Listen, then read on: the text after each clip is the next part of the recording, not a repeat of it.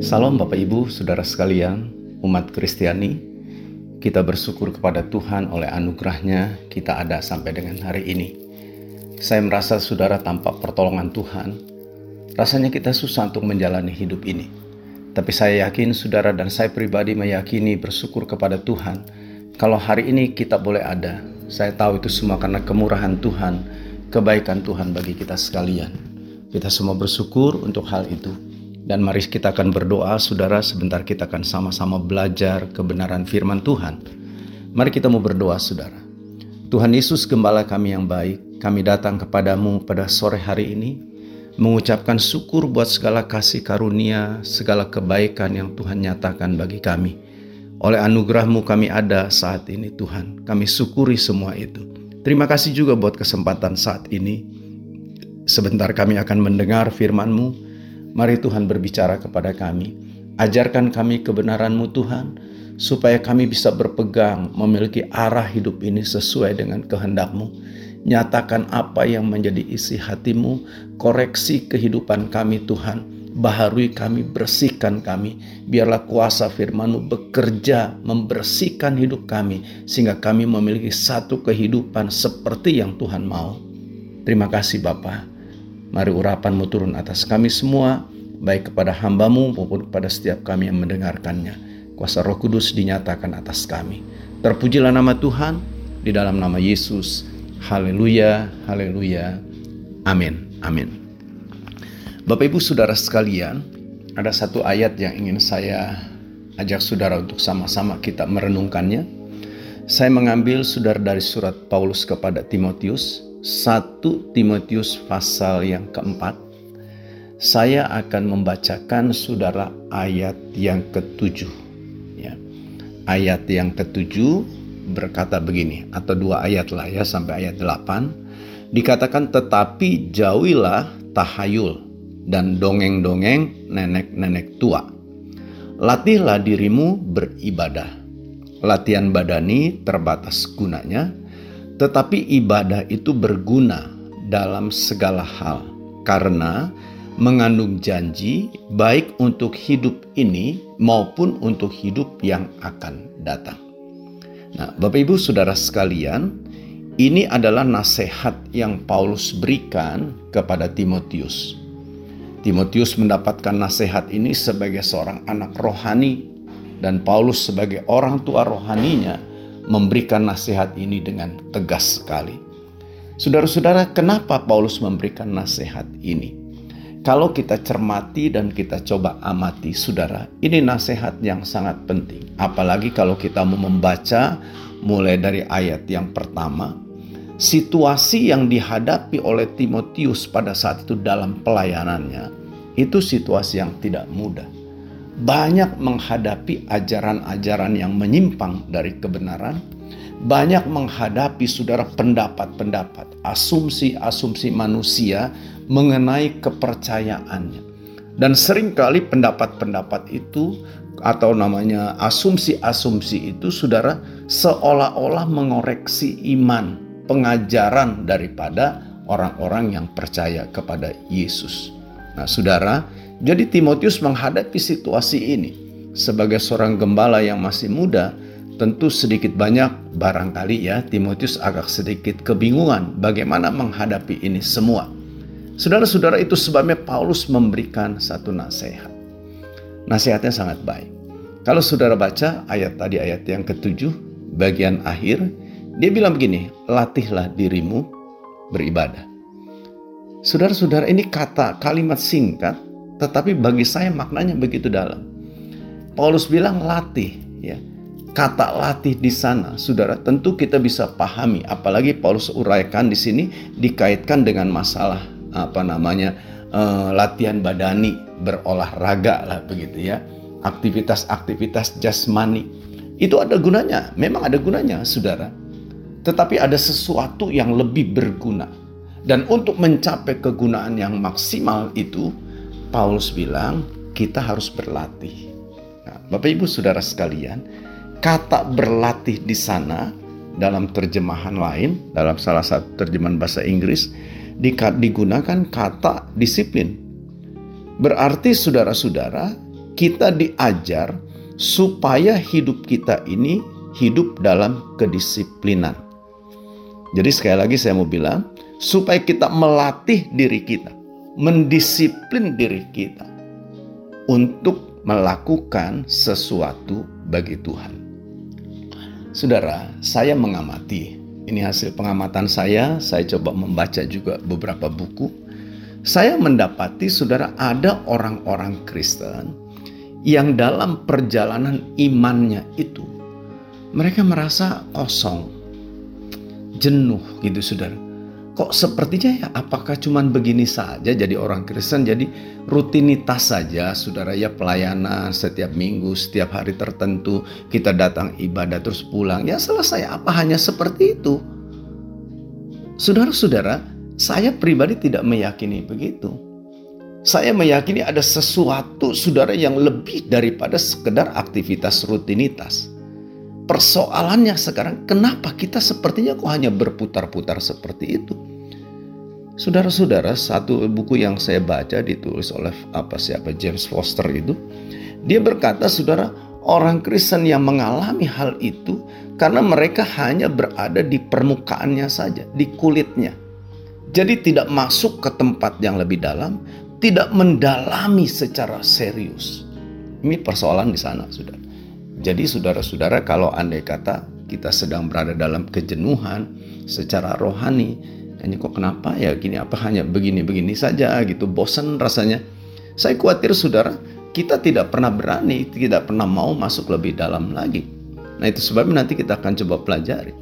Hal yang kedua juga yang saya dapati, saudara, ada orang-orang Kristen yang masih terikat. Terikat dengan apa? Dengan dosa, dengan kebiasaan-kebiasaan buruk di masa lalunya. Ini banyak saudara dan ini bagi saya satu mengerikan. Rasul Paulus menyebut orang-orang Kristen yang seperti ini, orang-orang Kristen yang hidup dengan cara duniawi. Jadi saudara kalau ditanya percaya Yesus percaya.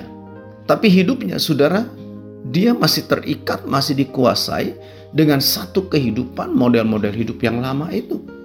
Ya kelakuan-kelakuan yang lama itu yang dia kerjakan. Nah tentu hidup yang seperti ini hidup yang sangat berbahaya. Ya tidak berkenan, menyakiti hati Tuhan, menjadi batu sandungan bagi orang lain, saudara, mempermalukan nama Tuhan. Sayangnya saya melihat banyak saudara orang-orang Kristen yang seperti ini.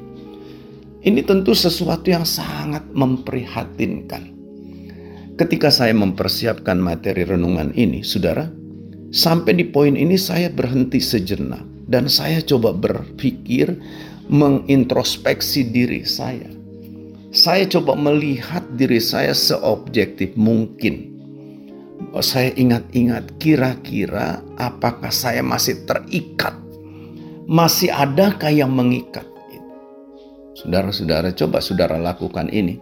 Kadangkala kita lebih gampang melihat orang lain kan, mengoreksi, mengontrol, tapi untuk memeriksa, melihat diri kita secara pribadi dengan objektif, dengan sejujur-jujurnya, kadangkala jarang kita lakukan.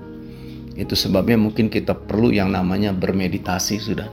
Artinya berdiam diri di hadapan Tuhan, biarkan Tuhan membuka, memberikan cermin besar di depan kita, gitu saudara sehingga kita bisa melihat setiap bagian dalam hidup kita, setiap sisi dalam kehidupan kita. Apakah hidup kita ini sudah benar-benar terlepas, merdeka, atau ada masih bagian-bagian lain yang terikat? Saudara, saya katakan ini sangat memprihatinkan, dan saya menemukan ada banyak orang-orang Kristen yang seperti ini. Nah, saudara, kenapa ya bisa seperti itu? Kan mereka sudah percaya Yesus Kenapa mereka kok mengalami hal seperti itu? Ada kejenuhan, masih terikat dengan kebiasaan-kebiasaan buruk mereka. Saudara-saudara, menurut saya persoalannya itu karena mereka tidak menjalani kehidupan iman mereka dengan disiplin. Ini persoalannya menurut saya.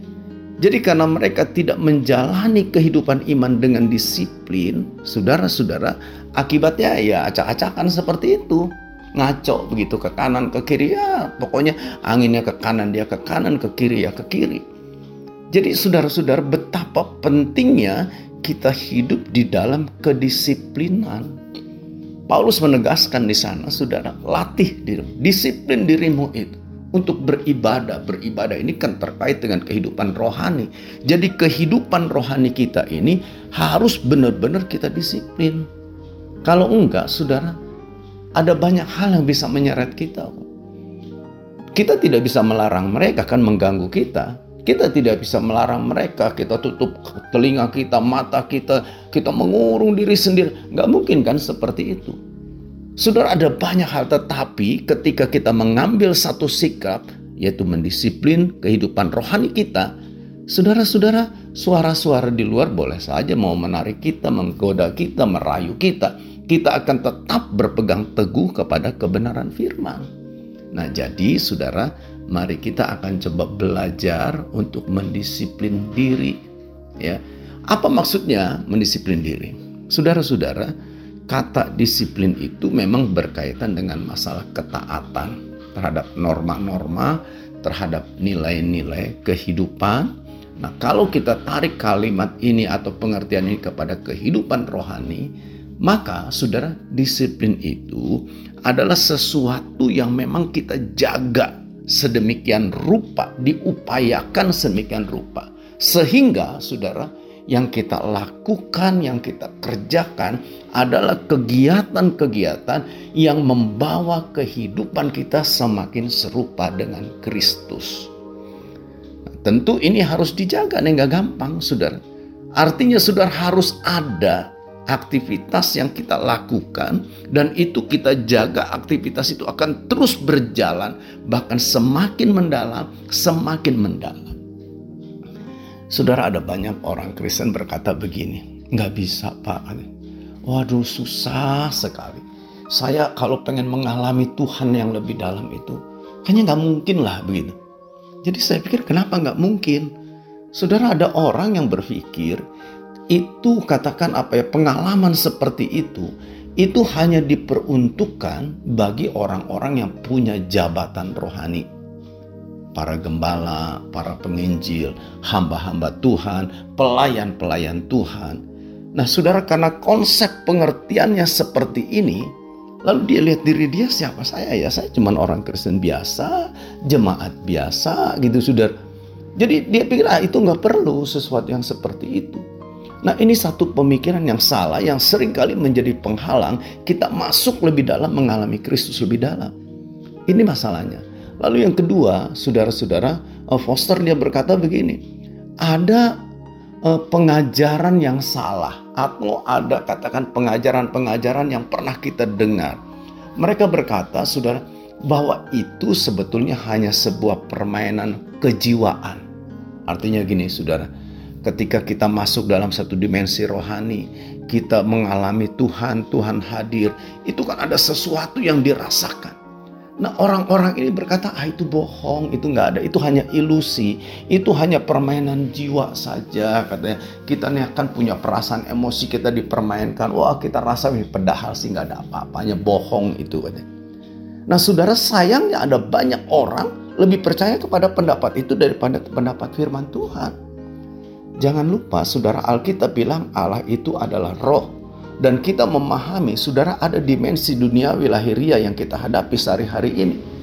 Tapi ada juga dimensi roh yang berada di atas daripada dimensi yang ada ini. Nah saudara-saudara Allah ada dimensi itu juga. Dan di sanalah dimensi yang lebih dalam yang harusnya kita berani masuk ke sana. Mengalami sesuatu yang luar biasa. Nah, kalau gitu persoalannya bagaimana? Sudah kita dipikir apa di dijejali katakan dimasuki saudara oleh pandangan-pandangan yang salah, pendapat-pendapat yang salah, persoalan yang lebih dalam lagi, yang lebih utama, tidak adanya kerinduan dalam kita. Ini yang menjadi masalah serius menurut saya, saudara. Ada banyak orang-orang Kristen tidak memiliki kerinduan yang mendalam tidak punya, saudara. Kalau maaf saya bilang tidak ada, saudara. Tidak punya kerinduan yang mendalam, saudara. Terhadap Tuhan tentunya. Saudara mereka merasa ya sudahlah mau ngapain lagi. Ya kan seperti ini sudah cukuplah gitu. Saudara-saudara, kalau kita berpikir hanya seperti itu, Saya mau katakan kita ini bodoh, kita ini rugi, saudara. Tapi sayangnya saudara banyak yang seperti itu kalau kita mau jujur. Tapi coba saudara baca bagaimana hatinya Daud. Mazmur 42 saya ambil contohnya ayat 2 dia bilang begini seperti rusa yang merindukan sungai yang berair demikianlah jiwaku merindukan engkau ya Allah jiwaku haus kepada Allah kepada Allah yang hidup coba saudara renungkan kalimat ungkapan Daud ini dia bilang seperti rusa yang merindukan sungai tapi bukan sungai yang kering Dibilang sungai yang berair. Nah, banyak orang Kristen merindukan sungai, tapi sungainya yang kering. Kalaupun ada airnya, airnya sangat sedikit, hanya tipis sekali di permukaannya saja. Tapi yang ada pada Daud bukan seperti itu. Sungai yang dia rindukan dengan sungguh sungai yang dia rindukan sangat mendalam dikatakan sungai yang berair. Dia bilang seperti itu tuh jiwaku itu. Seperti itulah demikianlah jiwaku merindukan Engkau Tuhan. Jadi saudara-saudara, kita perlu bertanya nih kepada diri kita. Sejauh mana rindu kita kepada Tuhan? Coba saudara jujurlah dengan diri saudara. Coba periksa sejauh mana saya merindukan Tuhan. Saya meyakini saudara ketika setiap orang Kristen memiliki kerinduan yang besar terhadap Tuhan, pasti akan berbeda deh saudara. Pasti saudara. Saudara-saudara nggak ketemu sah sekali saja gitu. Wah itu sudah apa ya orang bilang seperti cacing kepanasan kan saudara. Karena apa? Ada satu rasa rindu yang begitu luar biasa, yang begitu dalam. Nah sayangnya, sekali lagi saya bilang sayangnya orang Kristen gak punya seperti itu. Itu sebabnya tidak heran dia hanya bermain saudara di sungai-sungai yang airnya hanya sedikit bahkan kering. Ya pantaslah kerohaniannya kering. Pantaslah hidupnya penuh dengan kejenuhan. Pantaslah hidupnya masih terikat saudara dengan perkara-perkara yang tidak berkenan. Karena kerinduannya hanya kepada sungainya saja, sungai yang kering, yang kosong tidak mau merindukan satu sungai yang dalam airnya, yang jernih, yang banyak airnya. Saudara-saudara, jadi mari sekali lagi, periksa hatimu sejauh mana kita merindukan Tuhan. Saya meyakini ketika kita punya hati yang rindu, bangun pagi kita ingat Dia, kita datang berterima kasih, bersyukur, menyembah Dia Sepanjang hari saudara hati ini tetap melekat kepada dia.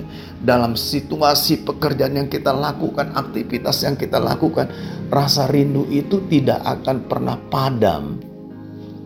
Bapak ibu saudara sekalian. Saya mau mengajak saudara, mari coba. Miliki hati yang seperti itu.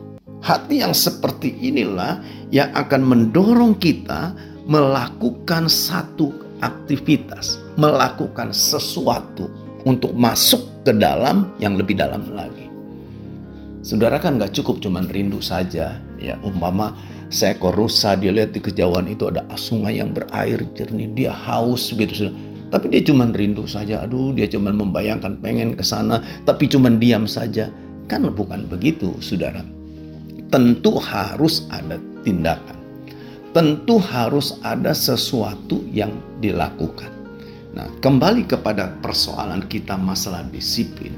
Yang kita lakukan ini harus dijaga. Gitu. Artinya untuk tetap disiplin kita kerjakan apa pun tantangannya, apa pun persoalannya, apa pun penghalangnya. Kita akan terus lakukan itu, lakukan itu. Nah ini namanya disiplin rohani. Untuk apa? Supaya kita sampai ke sungai yang berair supaya kita sampai ke sungai yang berair jernih yang banyak itu dan kita menikmati sesuatu yang luar biasa. Mau nggak saudara? Saudara perlu pikir ini, ini keputusannya, ini pilihan buat saudara. Kalau saudara merasa ya sudah lapar, saya cukup saja nggak apa-apa, sungainya kering, saya main-main di sana, jiwa saudara tetap haus, kosong gitu. Ya sudah kalau saudara mau seperti itu. Tapi kalau saya tidak mau seperti itu dan maaf saya bilang kita rugi buang-buang waktu. Saudara kalau hanya jadi orang Kristen yang bermain di sungai yang kering, bermain hanya di sungai ya dangkal begitu. Biasa kalau dangkal kan penuh dengan hal-hal yang kotor, Saudara. Tapi kalau sungai itu airnya banyak, dalam, pasti saudara sungai itu berbeda, jernih pasti. Nah ini yang saya rindukan. Jadi saudara-saudara mari lakukan. Saya tahu untuk sampai ke sungai yang seperti itu. Nggak gampang saudara. Ada tantangan, kendala-kendala, persoalan-persoalan yang coba menghalangi kita. Nah itu sebabnya sekali lagi perlu yang namanya sebuah tindakan yaitu tindakan disiplin. Saudara, saya harap sampai di sini saudara paham. Lalu tindakan apa nih yang harus kita lakukan supaya kita bisa menikmati sungai yang berair itu dan kita lakukan itu dengan disiplin gitu. Apa yang harus kita kerjakan? Mari kembali saudara kepada surat Paulus itu. Kalau saya membaca mulai dari ayat-ayat pertama, ada tiga hal paling tidak nih saudara yang perlu saya sampaikan. Sebetulnya banyak hal ketika kita bicara tentang apa yang harus kita lakukan dengan disiplin ya. Tapi dalam konteks itu tentu saya hanya ingin mengambil ada tiga hal. Ya pasti karena juga keterbatasan waktu kita kan saudara. Yang pertama nih saudara. Kita harus benar-benar mendisiplin diri kita untuk belajar memahami pengajaran dasar-dasar iman Kristen itu. Ini penting saudara ada banyak orang Kristen, saudara, ngaku diri Kristen tapi tidak tahu apa-apa tentang pengajaran iman Kristen itu. Jadi ketika orang ketika dia mendengar ajaran begini begitu dia bingung. Ketika ditanya dia bingung. Nah, jadi saudara-saudara, ada banyak orang yang seperti ini. Saudara-saudara, saya pernah belajar dan sampai hari ini saya masih belajar, saudara. Saya ingin coba ajak saudara coba untuk benar-benar memiliki hati yang rindu deh untuk belajar. Kita ini kan murid Kristus. Seorang murid itu pasti tidak lepas dari yang namanya belajar. Saudara ingat, ada orang bilang, ya saya kan bukan murid saja, tapi saya juga anak raja. Apalagi kita anak raja. Saudara anak raja itu adalah pribadi kan yang akan menggantikan nanti rajanya. Menerima warisan tahta kerajaan itu. Kalau dia nggak belajar, tidak dipersiapkan. Nanti akan jadi raja yang bodoh kan begitu saudara. Jadi saudara-saudara, Mari pribadi kita seorang murid Kristus entah kita menyebut apa diri kita ini. Saudara-saudara kita harus menjadi pribadi yang belajar supaya kita mengerti saudara ajaran pokok-pokok iman Kristen. Saudara, minimal begini. Kita mengerti apa itu Trinitas. Ini Trinitasnya jantungnya kekristenan. Kalau ada yang berbeda dengan pandangan Alkitab tentang Trinitas, saya mau bilang maaf saudara itu bukan Kristen. Itu tidak Alkitabiah. Yang kedua, saudara bukan hanya soal Trinitas. Tapi soal ketuhanan Yesus. Yesus adalah Allah. Dia adalah juru selamat. Satu-satunya tidak ada yang lain. Saudara-saudara, jadi kalau ada orang yang berkata Yesus itu bukan juru selamat, kalau ada orang yang bilang Yesus itu bukan Tuhan, maaf saya bilang, saudara, itu bukan orang Kristen, bukan pendeta Kristen, bukan hamba Tuhan Kristen. Mungkin dia dapat ajaran dari luar Alkitab. Yang ketiga, saudara, kita harus benar-benar memahami Alkitab kita tidak ada salah. Orang bilang pasti ada salah. Ya memang bisa ada salah, salah ketik umpama begitu saudara ya. Oke lah itu kan manusiawi sekali. Karena harus diketik, saudara nggak mungkin kan tidak jatuh dari langit begitu saja. Tapi Tuhan pakai manusia untuk menuliskannya. Lalu mungkin karena usia yang sudah begitu lama, dulu kan tidak ada komputer sehingga disimpan di file gitu, sudah di folder ini begitu, nggak ada saudara seperti itu. Kan. Saudara-saudara, tetapi kita mengerti Alkitab itu tidak ada kesalahan. Nah kalau ada orang bilang Alkitab itu salah, saya mau katakan itu bukan pengajaran Kristen. Jadi minimal tiga hal ini kita perlu mengerti nih sudah. Itu sebabnya bagaimana kita bisa mengerti ajaran ini. Kita harus mendisiplin diri kita belajar. Baca Alkitab dengan sungguh. Coba jujurlah saudara-saudara baca Alkitab nggak setiap hari. Baca dengan serius, dengan sungguh-sungguh mempelajari kitab suci ini. Atau ya nggak pernah baca, nggak pernah pegang. Datang ke gereja pun kita dengar khotbah saudara ya sambil mainan handphone umpama begitu sambil ngantuk-ngantuk pikiran kita ke mana ini kasihan orang-orang Kristen yang seperti ini. Jadi Bapak Ibu Saudara sekalian, coba belajar. Ya. Dan untuk hal ini memang kita perlu disiplin. Saudara, saya kasih contoh. Saudara mungkin bisa tetapkan waktu saudara kapan waktu saudara saat teduh artinya baca Alkitab, saudara berdoa. Kalau menurut saran saya, pasang alarm. Contoh nih, umpama ya contoh saja saudara mungkin kan waktunya satu dengan yang berbeda. Oke, tapi kita perlu ambil satu kesepakatan dengan diri kita. Umpama contoh jam 9 malam, jam 21, tet, itu waktu kita untuk saat teduh. Umpama ya, saran saya pak pasang aja di alarm di apa di handphone saudara alarm jadi setiap jam 9 dia akan bunyi mengingatkan mungkin pada saat itu wah kita sedang begini begini. Kita harus belajar disiplin. Saudara ingat Paulus bilang seorang olahragawan itu nggak begitu kan? Dia harus benar-benar disiplin latih dirimu jadi harus ada pendisiplinan. Kita harus berani berkata aduh maaf ya saya sekarang harus saat teduh dulu. Kita harus berani menolak itu semua. Ajakan-ajakan yang membuat menjadi kacau saudara apa yang sudah kita mau tetapkan ini. Kita harus berani berkata, aduh sorry, nanti tunggulah. Satu jam lagi saya akan ikut sama kamu. Satu jam lagi saya akan kontak kamu. Saudara-saudara, ada banyak orang tidak disiplin dalam hal seperti ini. Jujur saja, saya bilang pantaslah kalau hidupnya cuma berada di sungai yang kering, jadi jenuh, capek gitu, saudara. Yang kedua, saudara bukan hanya dalam hal pengajaran itu, tetapi juga kalau kita lihat apa yang Paulus ungkapkan, yang kedua dalam hal ibadah. Saudara tadi jelasnya latihlah dirimu beribadah. Jadi kita perlu nih saudara namanya disiplin dalam hal ibadah. Ya menyangkut saya bilang ibadah di rumah, di gereja, kegiatan-kegiatan ibadah yang lain. Mungkin ada kelompok-kelompok kecil, kelompok sel atau apalah namanya begitu saudara. Coba latih diri kita. Saudara-saudara, kenapa harus dilatih? Supaya kita disiplin. Menjadikan itu sebagai sebuah hal yang biasa melekat dalam kehidupan kita. Saudara-saudara, dan saya katakan, kita harus benar-benar berani mendisiplin diri kita di sana. Banyak kali saudara orang-orang Kristen itu menomorduakan bahkan meletakkan ibadah itu pada urutan yang kesekian urutan pertama di hari Minggu dengan keluarga jalan-jalan dulu gitu kan. Wah kuliner dulu, ini dulu. Saudara-saudara, tidak salah jalan-jalan kuliner itu bukan dosa. Tapi di mana prioritasnya gitu saudara. Saudara kita perlu melatih diri kita Sebab ini adalah kegiatan-kegiatan yang akan membawa kita masuk lebih dalam, masuk mengalami Kristus yang lebih dalam, yang akan menjadikan kehidupan rohani kita ini semakin bertumbuh, semakin dewasa, semakin kita menikmati hal-hal yang luar biasa. Jadi saudara-saudara latih itu. Belajar coba saudara untuk mendisiplin diri kita di dalam hal itu. Pokoknya pada jam seperti ini tidak ada kegiatan lain yang akan saya lakukan kecuali ibadah. Kan harus begitu, saudara. Ini hal-hal yang nyata yang kadang kala saudara kita lihat. Orang saudara umpama nih ya, umpama. Saudara punya dagang, saudara sebagai seorang pebisnis, pedagang. Ketika jam saudara sebutlah umpama apa ya, sebutlah hari Minggu gitu ya. Saudara jam 5 sore mau kebaktian. Jam 4 saudara sudah tutup kan? Sebutlah jam 4 saudara tuh. Begitu saudara sedang beres-beres, ada orang datang. Mau beli barang dagangan kita. Bagaimana kira-kira menurut saudara?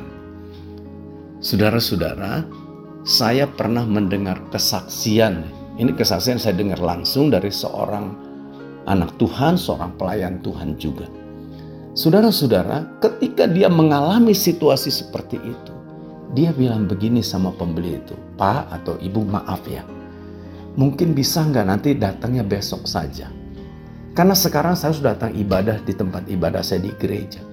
Jadi saya harus tutup. Maaf nih Bu. Kalau itu ibu mungkin datang besok saja. Atau kalau barangkali ibu perlu sekarang nih, mendesak sekali, barangkali bisa ke toko lain saja. Wah saudara orang berpikir jawaban itu bodoh sekali gitu kan. Orang berpikir saudara itu kan namanya berkat sudah di depan mata, kok diusir begitu. Saudara-saudara ini bukan masalah soal berkat di depan mata, tapi saudara bagaimana kita membangun satu pribadi yang kedisiplinan melatih diri kita, mendisiplin diri kita untuk lebih menghormati Tuhan. Banyak orang kadang-kala ya nggak apa-apa kan kayak gitu. Ya bahkan dirohanikan. Waduh puji Tuhan Tuhan kirim berkat nih. Saya padahal baru niat saja ingin kebaktian gitu. Tuhan sudah berkati saya. Saudara-saudara akhirnya sih karena kebaktiannya harus ngelayanin pelanggan dulu jadi minimal terlambat gitu saudara. Atau bahkan karena sudah terlambat kelamaan udahlah nggak usah kebaktian. Nah banyak fakta yang seperti ini. Jadi saudara mari coba belajar mendisiplin diri kita dalam hal ibadah. Jadi yang pertama saudara disiplin dalam pengajaran. Saudara harus belajar baca Alkitab dengan sungguh-sungguh, dengar khotbah dengan sungguh-sungguh, ikuti kegiatan-kegiatan mungkin ada pemuritan kah, pendalaman Alkitab kah di gereja saudara, ikuti itu. Bertanya mungkin kepada pendeta saudara apa yang saudara tidak mengerti. Saudara-saudara harus seperti itu. Jadi jangan jadi orang Kristen yang bodoh yang nggak tahu apa-apa tentang kekristenan itu. Yang kedua kita harus mendisiplin diri kita dalam hal ibadah. Ada banyak gangguan, benar ada banyak gangguan. Tapi mari belajar untuk kita menjaganya, mendisiplinnya, sehingga kita tetap melakukan, mengerjakannya apa pun rintangannya. Yang ketiga, kalau kita kembali kepada surat Paulus itu, saudara Paulus bilang begini kepada Timotius, beritakanlah Injil. Beritakan Injil, saudara. Jadi saudara-saudara kita diminta untuk beritakan Injil, untuk bersaksi. Bahkan Paulus menekankan pemberitaan Injil kesaksian yang dilakukan itu. Itu bukan hanya disampaikan lewat kata-kata, lewat ucapan-ucapan mulut kita, tapi lebih ditekankan kepada keteladanan hidup. Saudara-saudara, kalau saja saya bisa katakan menyampaikan khotbah yang bagus gitu ya, yang mungkin katakan saya susun kata-katanya tersusun rapi, kata-katanya saya pilih kata-kata yang bagus memenuhi aturan-aturan norma-norma bahasa. Ya. Saudara dan orang mendengarnya enak gitu sudah. Saudara tahu mungkin itu bagus. Tetapi saya mau bilang semua itu tidak akan ada pengaruh apa-apa, semua itu, itu tidak akan pernah menjadi berkat kalau kehidupan saya tidak menjadi berkat. Saya kira saudara setuju dengan hal ini. Kalau saya ngomong saudara harus rajin ke gereja ya, saya sendiri nggak pernah ke gereja. Saya ngomong saudara-saudara harus baca Alkitab, belajar sungguh-sungguh. Ya.